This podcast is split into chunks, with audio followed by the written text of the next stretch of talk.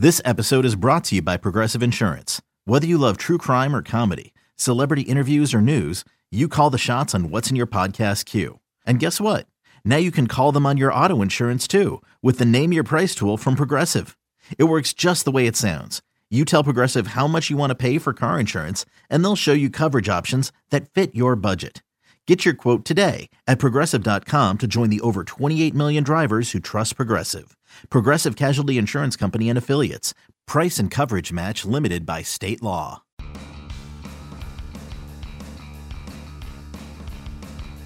You're listening to MLB.com Extras, brought to you by MLB.tv. It's baseball everywhere. It is Wednesday, November 22nd, and somehow the day before Thanksgiving. Where does the time go? Jeffrey Flanagan, that's who joins us today for the Royals podcast here on MLB.com. And uh, Jeffrey, we thank you as always for the time. Uh, what I want to do today is uh, I want to run down some guys on the uh, 2018 Hall of Fame ballot and some guys that wore uh, Royals uniforms for a number of years. And uh, chief among them, uh, Johnny Damon, uh, again, one of the many names on the 2018 Hall of Fame ballot, but a guy that's uh, not on next year's ballot, but is going to be in five years' time, is that of Carlos Beltran. He recently announced his retirement after finally getting that elusive World Series ring in his 20th and final season with the Houston Astros. And of course, uh, when you look at Beltran's career, Jeffrey, uh, seven of the 20 seasons spent in a Kansas City uniform that is tied with the Mets for his uh, longest tenure of uh, any of the five teams that he played for during his two decade career. So I want to ask this question first. Uh, you look at Beltran, you look at the, the body of work. Do you feel that he is one day a Hall of Famer? I do. I, I, I can't see a scenario where I don't vote for. I think uh, he was just an all around, you know, great player, uh, especially in his prime. Um, when he was here in Kansas City, I got to know him very well, and uh, I, I just thought, uh, you know, he was a five-tool player. He could steal a base. He could, you know, triples, home runs, um, hit for average, get on base, uh, and really, I, I'm trying to think of a center fielder. I mean, Lorenzo Cain, obviously, a terrific center fielder that we've watched here uh, for the last several years, but I don't think I've ever seen anybody as smooth uh, defensively as as Beltran was in his prime. It just kind of just one of those guys who glided the ball, and uh, it'd have been interesting to see if we had had Statcast way back then, you know how good he was. And uh, I, I just think uh, I think he's a terrific ball player. Uh, I think he's got the numbers. Uh, I, I do think he gets in.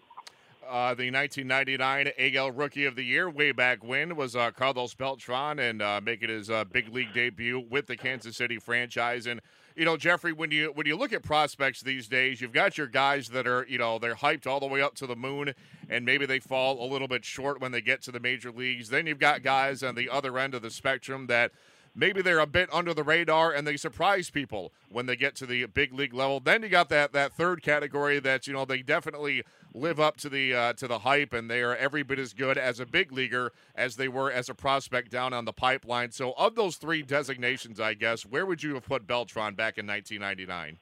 I, I thought uh, was a can't miss prospect um, just because he had all the tools and.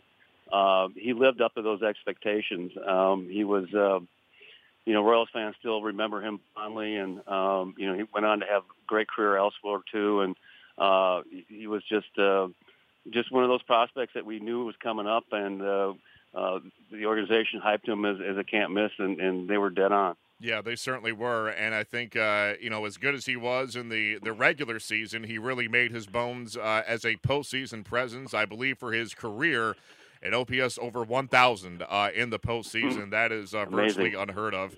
Yeah, I mean, we see so many guys that they, they get to the big stage and they, they shrink and they come up short. Uh, Beltran, uh, no such worries. Uh, he was always clutch uh, in the postseason, and that is another uh, feather in his cap in his Hall of Fame candidacy. So, Jeffrey, I guess uh, question two is, you know, we're pretty much all in, all in agreement that one day he will be uh, inducted into Cooperstown. But again, um, it's hard to kind of identify him with, with uh, just one team because he played for five. he had seven years with the Royals, seven years with the Mets, and then, of course, you know, winning a ring uh, with the Astros. He had some short tenures with the, the Giants and the Cardinals in between. So, what cap do you see on that Hall of Fame plaque for Carlos Beltran one day? Uh, that's a really toughie. Uh, I wish I had some inside information for you, Matt, but I just don't. Uh, I mean, uh, who knows what goes through the minds of guys? I mean, he got his he got his start here. Uh, there's certainly a Hashman here, and, and you know, interesting about three or four years ago, uh, there was a lot of talk about him coming back to Kansas City, and I know he really wanted to, and uh, they just couldn't make the numbers work. But um, you know, he even even visited here uh, during that winter, so uh, I wouldn't be shocked if if he wanted to go in as, as a Royal. Yeah, I think that would please a lot of people, as of course he spent the first uh, seven years of his career uh, in Kansas City. And uh, I guess that's one, you, you, kind of answered this already, but that was one thing I always wondered if. Uh, if he departed Kansas City on bad terms, if there was any, you know, bad blood or ill will, or was it, you know, pretty much a thing where, like you said, he always kind of wanted to come back. So, so I guess you know, is that how Royals fans kind of regard him as as maybe one that got away a little bit? Well, yeah, I mean that was a different period of Royals baseball uh, back in the early 2000s. Um, you know, they were hurting financially. Uh, ownership had just over the new ownership in the Glass family, and uh, you know there wasn't a lot of solid direction in terms of where the team was going, and, and they had a lot of great offensive young players. Uh, you're talking about Mike Sweeney and uh, Miranda and Damon and and, and Beltran and Jermaine Dye. I mean, they, they they hit a lot then, but I think everybody in their back of their mind knew as a small market team that they weren't going to be able to keep these guys, and they had to get as much as they could for them.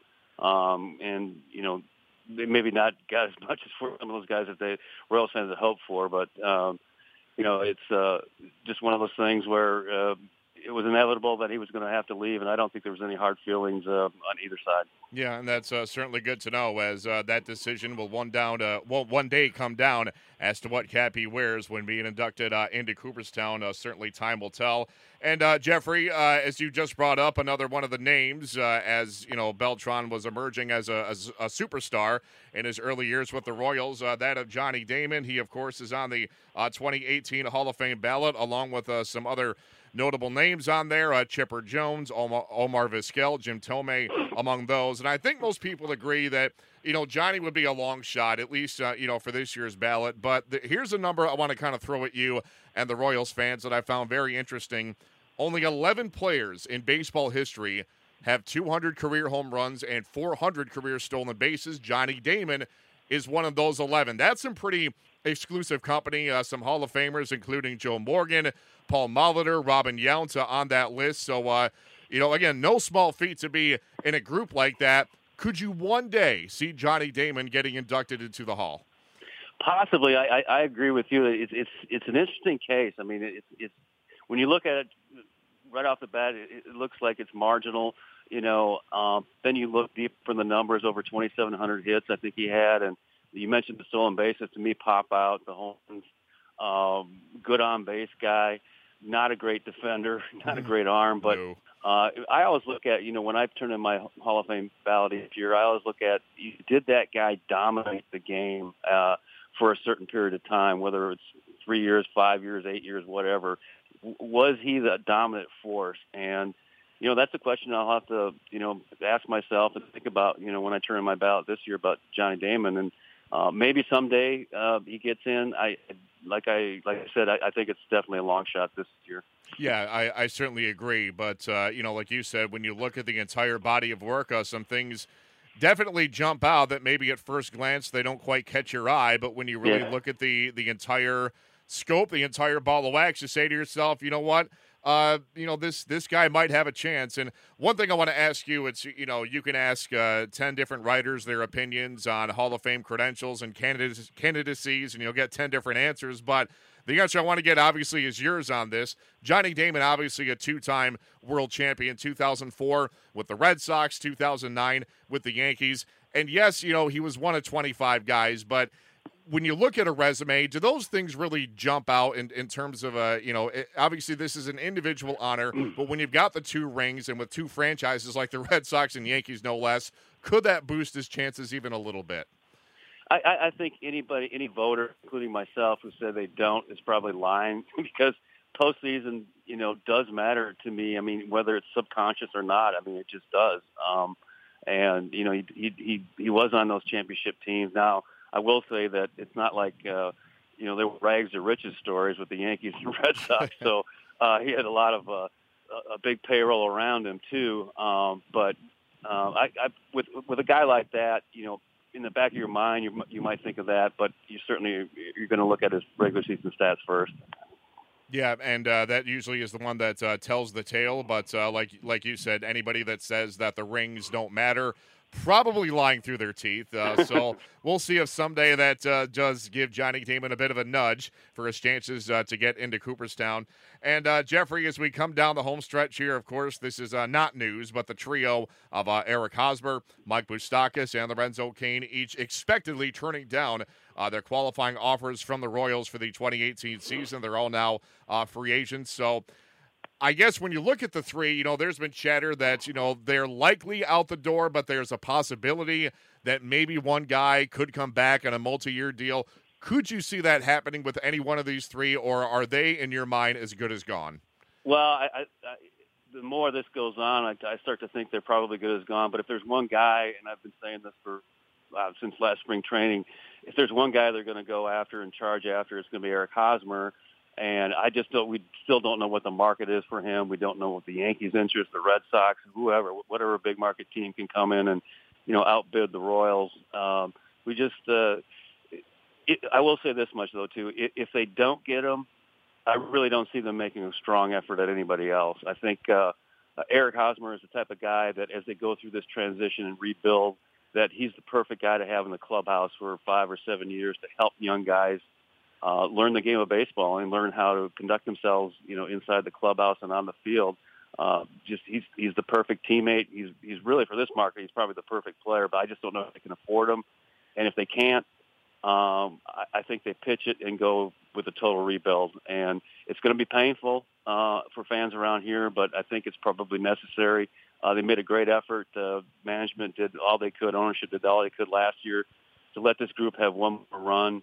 Um, they beefed up the team at the at the uh, trade deadline. Uh, it didn't pan out. They they faded down the stretch. So I think ownership and management is looking more and more like, hey, uh, let's look to the future. Let's get as many draft picks as we can. Let's restock the farm system. Um, take our lumps for the next two or three years and be competitive again down the road. Yeah, that's that's a great point, and uh, you know, as painful as it uh, potentially is for fan bases to go through this process, uh, as the old saying goes, flags fly forever. And they not do. every team has those, and the and the Royals certainly do. High above Kauffman Stadium, that reads a 2015 World Champs, and that is certainly something, like I said, that not every team has. Um, Jeffrey, in terms of these three guys, you know they all bring such uh, distinctive skill sets uh, to the Royals that they have uh, for the past couple years. Who's going to be the toughest to replace? Um, I, I think they've got backups for for Moustakas at third and Cheslor Cuthbert. Cuthbert, uh, Paulo Orlando um, could step in at center. Uh, they do have a couple of center fielders in the system. Uh, I, I still think, um, and I know people are going to disagree with this. I think the hardest guy to replace is going to be Eric Hosmer, not just for what he does on the field, not just for his stats, but um, what he does in the community, in the clubhouse, what he means as a teammate. Uh, I, I don't think you can replace that. And uh, you know, you can get you, you can fill in Brandon Moss or Hunter Dozier as a prospect. Uh, you're going to get a drop off in, in offensive numbers. Obviously, a big drop off in defense. But I, I just think you can't replace him in the clubhouse, and that's where they're going to miss him most. Yeah, the intangibles are so huge, and uh, that's what Hosmer has proved uh, for so many years. In addition to the bat and the Gold Glove work at first base, uh, he's going to be quite a get for another team. Unfortunately, it does not appear as if that team is going to be the Royals in uh, 2018. So, Jeffrey, as we uh, wrap up here, I got to get your Thanksgiving plans. Are you staying? Are you leaving? And uh, I guess what is you know, everybody loves the turkey and the stuffing that's obvious but in terms of a thanksgiving fixin a side dish uh, what what is uh, your favorite one?